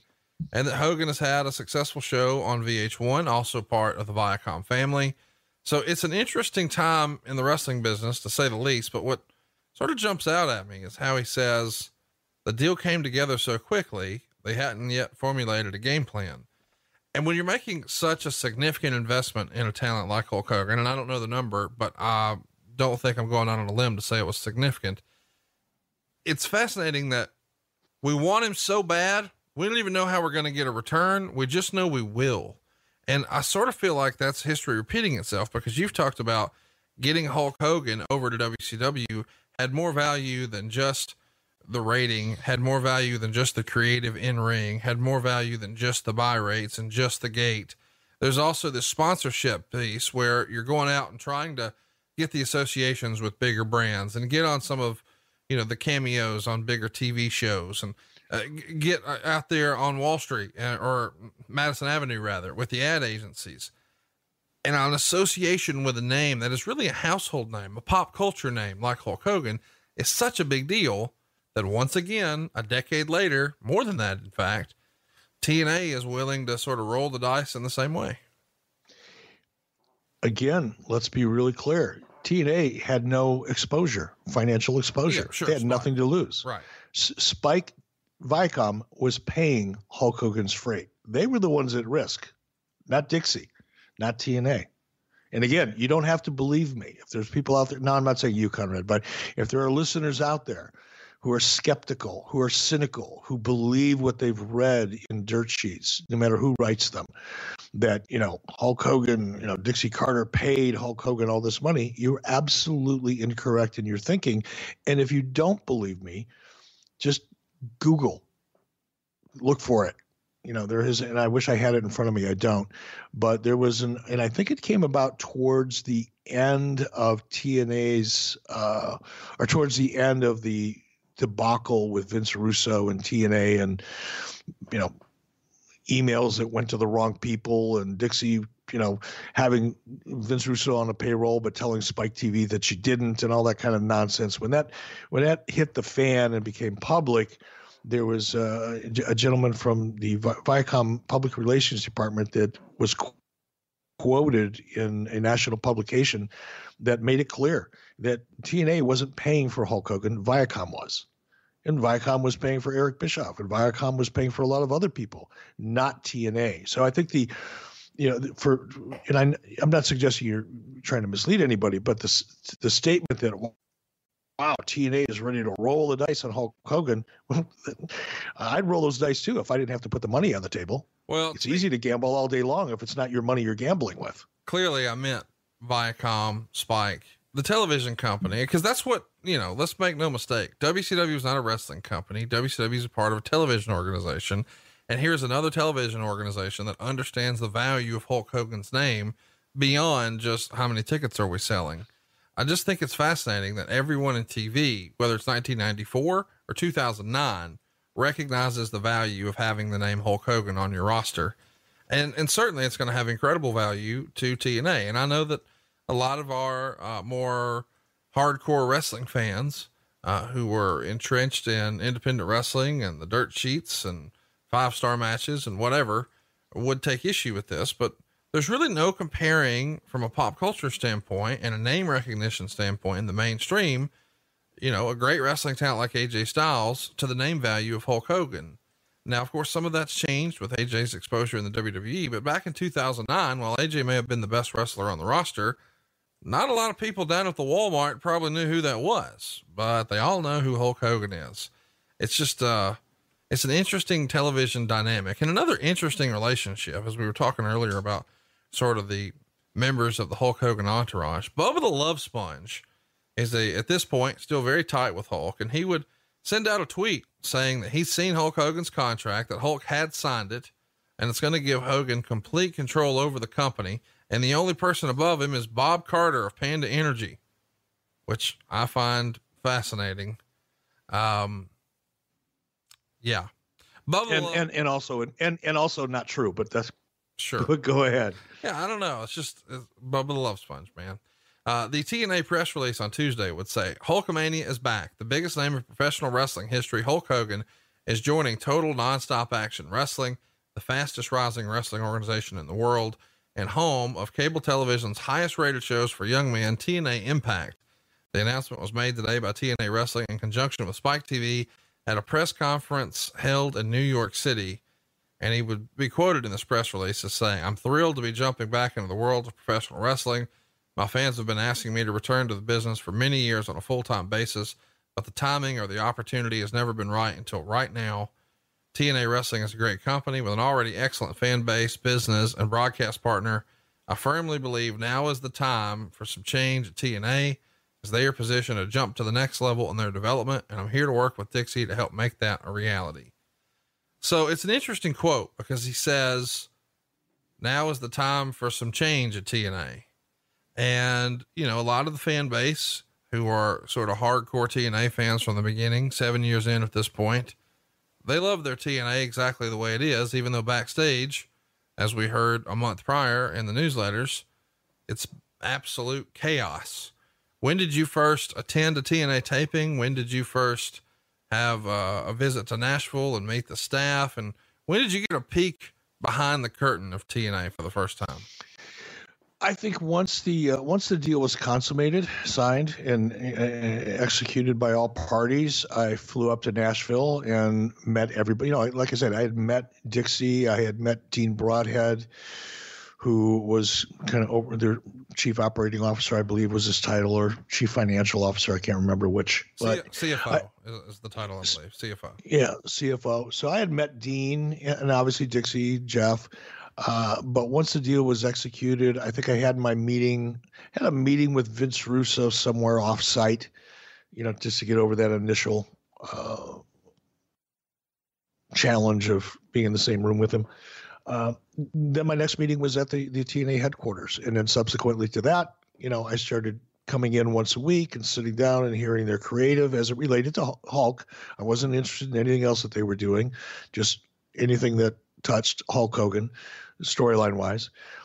Uh, I uh, probably had my first meeting, and then possibly the week later flew into Nashville and sat down to to work with creative and hear what they had to say and what they wanted to do. Who all was a part of that process when you're talking about creative at the time? Um, well, Matt Conway is the, the young man that I remember the most because he's a very, very talented guy. And, and if there was a way I could talk him into reaching out to WWE and jumping on board here, I would. But he, he hardworking, smart, very, very smart, very talented guy, great personality, uh, worked like a dog. Um, and it was a great, he's a very rational, creative person. You know, sometimes you meet creative people that have all kinds of really crazy, out of the box, a term that's overused so much, but, you know, just wacky, out of the box, super creative ideas, but there's no real logic to it, you know. And and Matt had the ability to think big and be creative, but also be creative and have it rooted in logic and and kind of common sense really talented guy. I think Ed Ferrara might have been there for a while while I was there. There were, you know, Terry Taylor was there. I don't think Terry was really part of creative. He wasn't. He was talent relations, if you can believe that. But um, it was a pretty small crew creatively. Uh, Jeff was not in those initial creative meetings. I think Jeff and Russo had a weird re- dynamic in their relationship, so Jeff wasn't a part of it. But it was a pretty small group of people. Bruce Pritchard's not yet there, correct? No, no. Bruce came in quite a bit after. I was the one that suggested to to bring Bruce in. I know Russo likes to take credit for it, but um, I was the one that when you know TNA realized that they really needed somebody real in talent relations, I was the one that reached out to Bruce and said, "Hey, buddy, what do you think?" But no, Bruce had not. I think I was there for maybe six months or a year before Bruce came in. One of the other things that sort of stuck out to me in the uh, reporting at the time is Hogan had been negotiating with the company about two months and his signing was kept top secret with less than half a dozen of the office staff aware of it. It's not believed that any of the wrestlers knew he was coming in and the reaction among them was that this could conceivably be a positive, both because his name was sure to bring them more publicity than they'd ever seen before, but also it might signal the end of the involvement of Russo which most of the roster at this point has lost faith in. Did you ever have a conversation with any talent or anybody in the office or anything like that who made you feel like, boy, I don't know that they're on board with, with Hulk and I being here? Or, or was it all smiles and high fives and everybody's happy to see you? Uh, I would say overall it was all very positive. Again, you know, talent, you have to understand the dynamic of it. You know, the the talents in TNA were grateful to have a job. They may have been miserable. They may not have liked Russo's creative. There may have been other issues that I wasn't aware of when I got there uh, that led to the general, you know, dissatisfaction with the way things are going. But when someone like Hulk comes in, or to a lesser extent, someone like me came in, um, no one's going to express that to you. They're not going to walk up to you and go, "Hey, Eric, not so great to see you. What the fuck are you doing here?" God, this place would be better if you and Terry would just leave. they're not going to do that.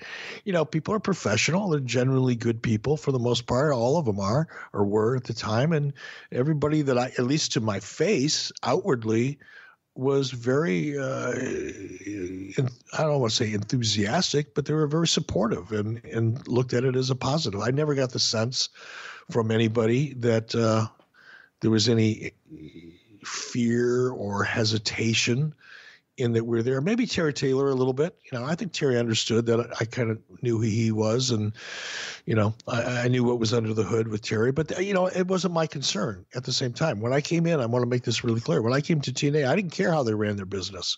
I didn't care who did what. The only thing I cared about was the creative as it related to Hulk Hogan. So when I came in, I was not a threat to anybody, really. Um, I didn't want to be a threat to anybody. So it was not my role. I didn't want to, I didn't want any authority. I didn't want any control over anything other than what I was contracted to have control over. Well, you kind of wonder what the rest of the wrestling world is thinking about this. And Meltzer would sort of run down some of the other names that were rumored at the time because you got to appreciate at this point or prior to this, for whatever reason, Impact was positioned as the little engine that could, or maybe the little engine that couldn't. But everything changes, and everything that you know once seemed unreasonable or out of the realm of possibility is possible now because you've got a name like Hulk Hogan associated. So Meltzer runs down through some of these names. Steve Austin. Rumors were flying he was part of the deal, which I'm totally skeptical of because he's never been on good terms with either Hogan or Bischoff. And according to those who have discussed it with him, Hogan's or Austin's goal is to be more like Dwayne Johnson, and that is to stay as far away from wrestling as possible because he because he feels it's better for his aspiring movie career to do so. I'm pretty sure you can kill this quickly, Eric. Any discussion ever about Steve Austin when he first came in? Not that I ever heard. You know, now maybe you know, over a bottle of wine and a, a bag of weed, somebody else might have thrown it out there. Sure, but n- not in front of me. I was never part of that. and I, I want to take something back. By by this time in 2009, Steve and I were okay. You know what I mean? We weren't buddies, but we we weren't cross. But we were. I mean, to to the I mean, probably to the same extent we are now. You know, we we reach out, and if I'm in LA and I've got some free time, and Steve's around, he's got some free time, we go out and have a beer together and hang out and shoot the shit. So, and it was pretty much the same thing back in 2009 and 2010. So there was no heat there, but Steve. To my knowledge, Steve had no interest in getting back into wrestling. He wasn't able to wrestle. Let's talk a little bit about Diamond Dallas Page because he's someone who's always been closely associated with you. And Meltzer would write Page 53 just this past week stating he would be coming back to wrestling. However, on WrestlingObserver.com, Page did an interview where he said he was not doing the Australian tour for Hogan and Bischoff, nor going to TNA at this point. He said his plan was to do indies with a date coming up against Honky Tonk Man. He said he wants to have fun wrestling without the pressure of being on television. And his main goal at this point is to not get hurt and to have at least one match at the age of 60. I do find it fascinating that he wasn't on the Australian tour. Why weren't you able to sell that? That feels like a slam dunk for you. I'll go back to what I said earlier. We we were we were fine at the top. The draw was Hogan and Flair, and you know, Page would have been DDP would have been a fairly expensive uh, add to the roster, and there just wasn't enough money in the budget you know, to to justify it because we didn't feel the promoters didn't feel, I should say, that we needed it. Bill Goldberg was pitched on or around October 16th by TNA and not affiliated with Bischoff or Hogan. And Goldberg has always maintained as long as Russo is around, he's not interested. Do you remember him being part of the initial discussions at any point? Uh, not in not in the initial discussions. Now, I will tell you that a year or so after I was in TNA, um, his name came up, and I actually reached out to Bill to see if there might be any interest in in coming on board in a very limited way, and he just wasn't interested. Not you know, for any other reason, and it just wasn't. You know, he didn't really want to be involved in the wrestling business at that point in time, and uh, it was a very cordial conversation, very positive conversation, but it never got past that kind of superficial phase. You know, it was never there were never any attorneys talking to attorneys, so it never got serious. Fascinating thing written in the Observer here. I can't wait to get your take on. Quote, the idea of Kurt Angle versus Hulk Hogan becomes obvious. And the former member of WWE Creative noted a few years back, Hogan had vetoed doing anything with Angle. It was noted at the Raw Homecoming special, which had the tremendous Kurt Angle Shawn Michaels 30 minute Iron Man match, where Hogan challenged Austin. Hogan was watching the match with Vince, and the match was very good. And after Angle threw a suplex, Hogan did a huge sell of it and turned to Vince with a look on his face saying, No worko with Mr. Stiffo, okay? Vince just nodded, and apparently it was hilarious because Vince would make fun of that story for weeks afterwards. I find little nuggets like this incredibly entertaining because it, and I know you're going to say, Oh, who knows if that really happened? And maybe it didn't really happen. But doesn't that seem like something Hulk Hogan would say? Like, fucking want no part of that. Oh hell yeah! I would be I would be surprised if he didn't say it. Fascinating stuff, man. Well, listen, uh, it's it's been weird, sort of wrangling this all together and piece together how it came to be that you signed your first deal with TNA. But let's talk about sort of what's going on in your mind at the time. Were you thinking, I can't believe I'm getting back into wrestling again? Did you have to have like a sit down with Loree and talk to her about I can't believe I'm, we're doing this again, but it'll be different than last time. Or what did that look like? I had to have a sit down with myself, you know, because uh, again, just to contextualize this, I had a really, really successful production company in Los Angeles. I, I had offices in LA. I had an apartment on the beach in Santa Monica we were making money hand over fist. Our business was growing exponentially. You know, we probably had at any one time we had 110, 115 employees, you know, working on our show. They were all, most of them were freelancers. We had a small core of full-time employees, but you know, we had freelancers working on, you know, three or four different shows at a time. We were out pitching television shows. I loved my life.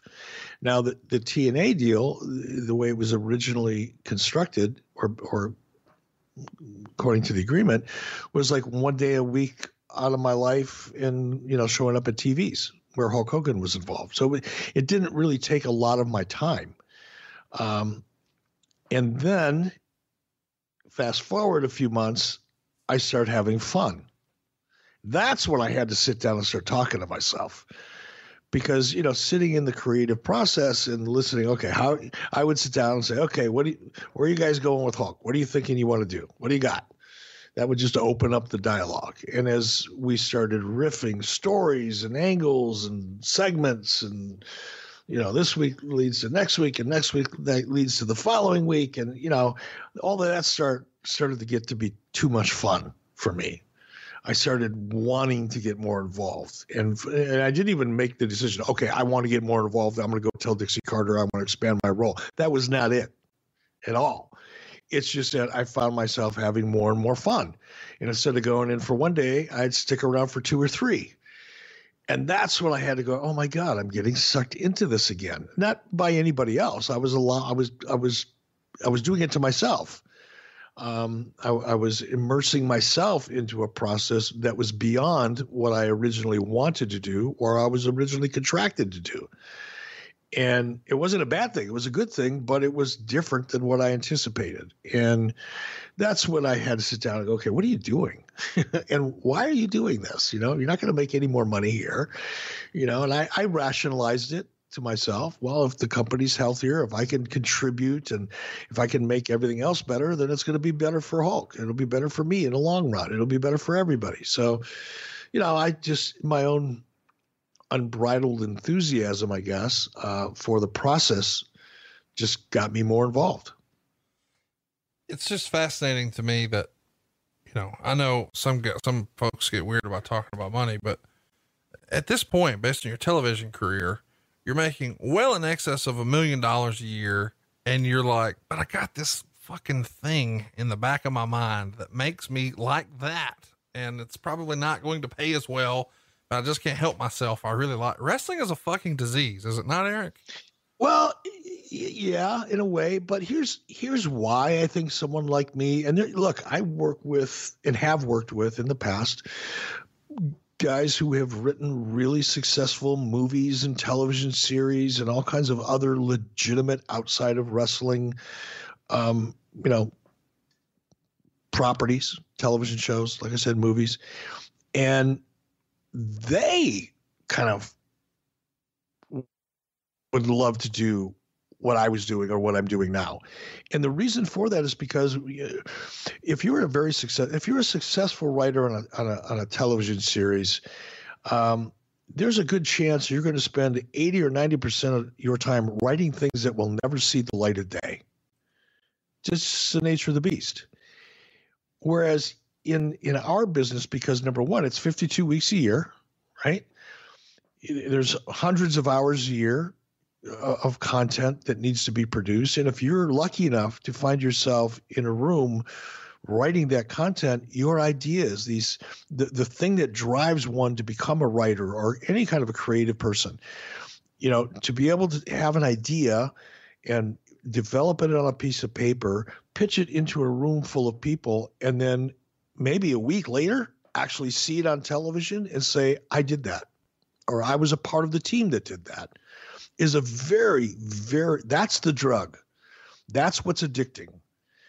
And sports entertainment in general has something to offer to creative people that n- almost no other form of entertainment does and that's what gets on that's what gets into your blood when people say oh, oh wrestling's in my blood you know you can probably apply that to you know obviously you can apply that to guys that you know perform in the ring but you can also apply it to writers and producers because there's very few things that give you such a fantastic opportunity to put your fingerprints on it whether it's your idea which very few ideas are anybody's you know singular idea but whether it's your singular idea or you're fortunate enough to be part of a good team of people that put together a great idea or an idea any idea that actually makes it to the screen big or small that's the drug.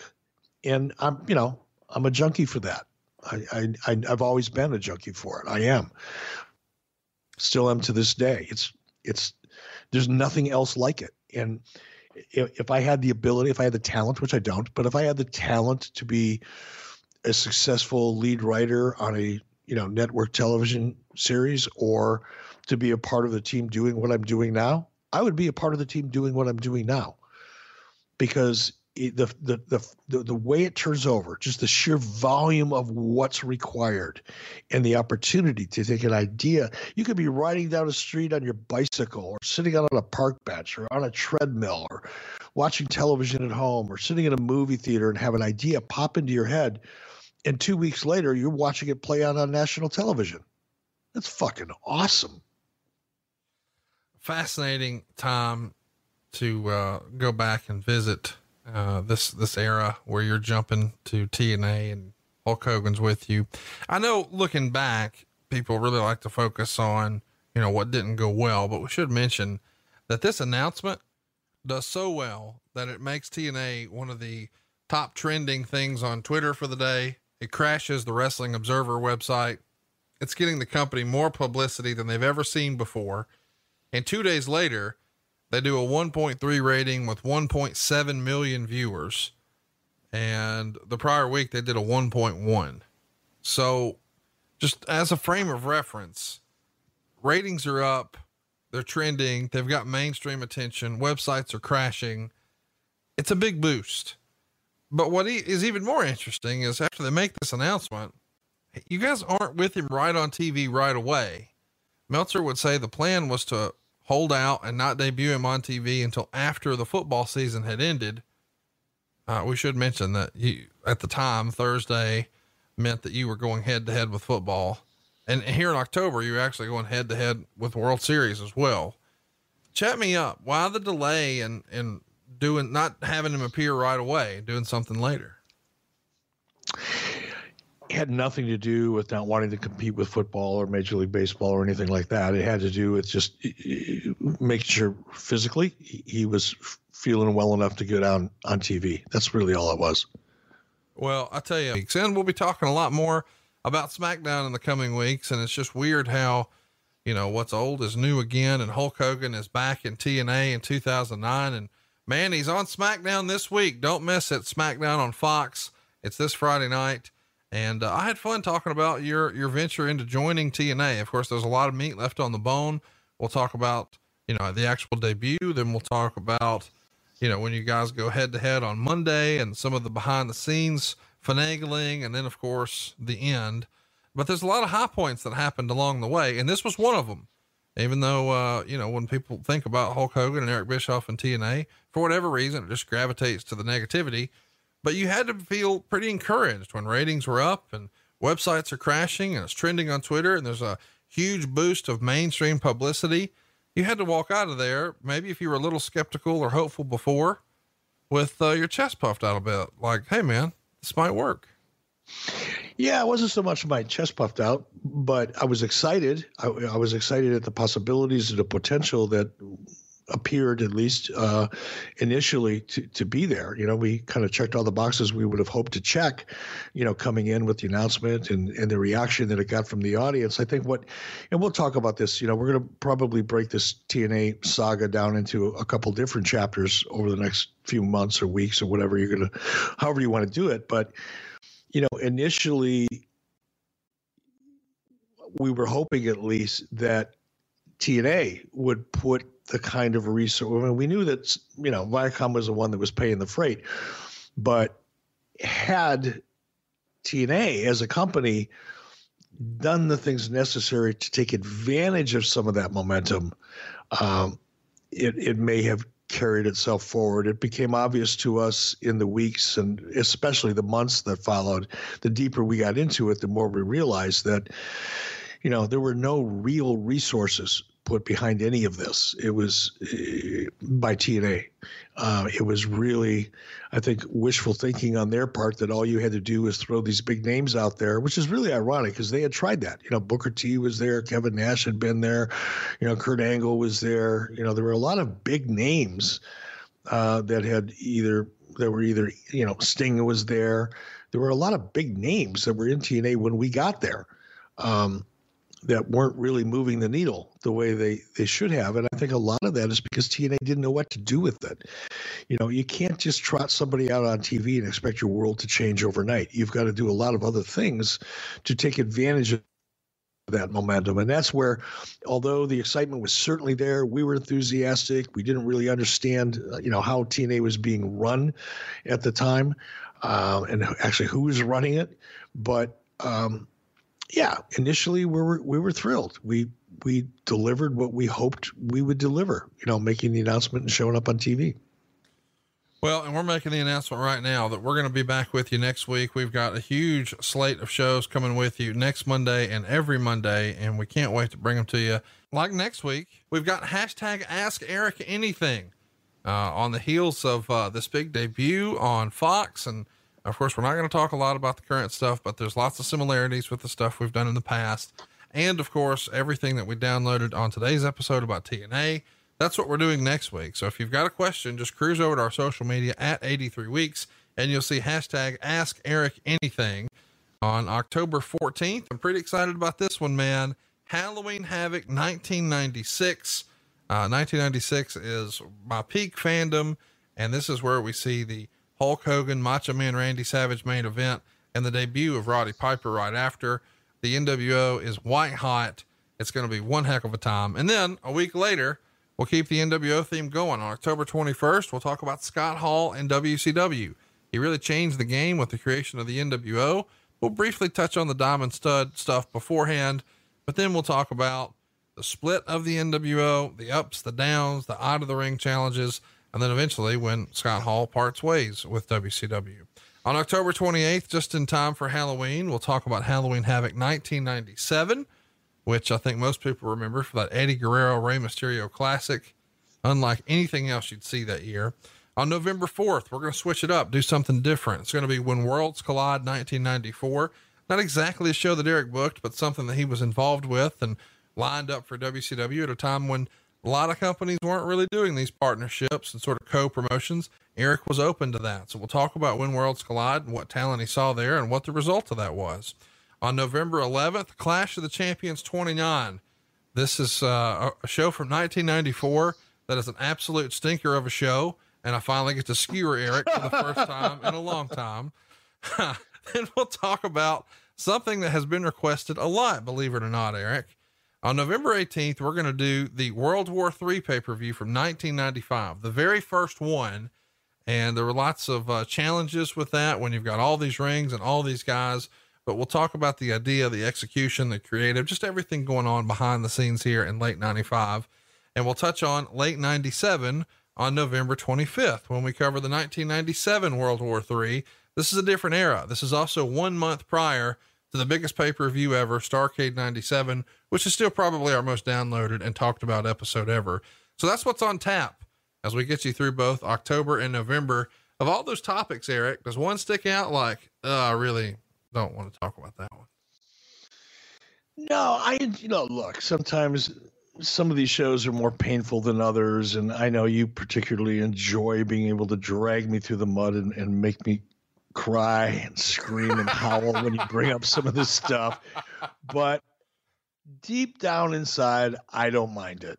I, I, really don't. I enjoy going back and looking at things that worked, things that didn't work, why they worked, why they didn't work, talking about the business of the wrestling business and adding a new dimension, you know, to what we do here so that our audience, which I'm proud to say is the most intelligent sports entertainment audience in all of the podcast universe. So happy to contribute whatever I can. Well, circle your calendars, boys and girls, because uh, we're going to have a memorial service for Eric on November 11th because he's going to have to defend this card Stars and Stripes, which is the Patriot and Buff Bagwell taking on Pretty Wonderful with Paul Roma and Paul Orndorff. Then Johnny B. Bad and the Honky Tonk Man. Then Harlem Heat and the Nasty Boys. Then Vader and Dustin Rhodes but then Jim Duggan and Steve Austin for the United States Championship at 17 seconds with Steve Austin and Jim Duggan. And then your main event Hulk Hogan, Sting, and Dave Sullivan. That's real. Taking on the three faces of fear the Butcher, Avalanche, and Kevin Sullivan. And Mr. T is your special guest referee. You know, you talked earlier about, hey, what about getting Steve Austin over to, to TNA? And you said, boy, that's like an idea with a bottle of wine and a bag of weed. This whole card feels like a bottle of wine and a bag of weed. I think there may be a bottle of wine and a bag of weed involved in this podcast when we do it. well, listen, we appreciate your support. Thanks for hanging with us this week, and uh, we'll see you next Monday and every Monday right here on 83 Weeks with Eric Bischoff.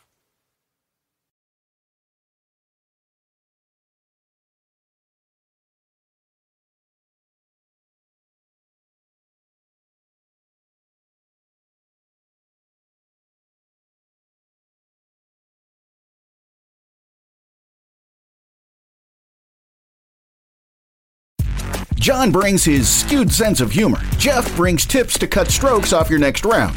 Together, it's those weekend golf guys. They'll pay a lot of money to PXG and Titleist and Callaway and on and on and on, right? How many yards do you think you're going to pick up with that extra driver? I think I can get an extra 5 to 10. What if I give you 15 to 20? you pay me more. Jeff Smith right? teaches on the sliding scale. those weekend golf guys, the podcast, part of the Bleav Network. Just search B L E A V on YouTube or wherever you listen.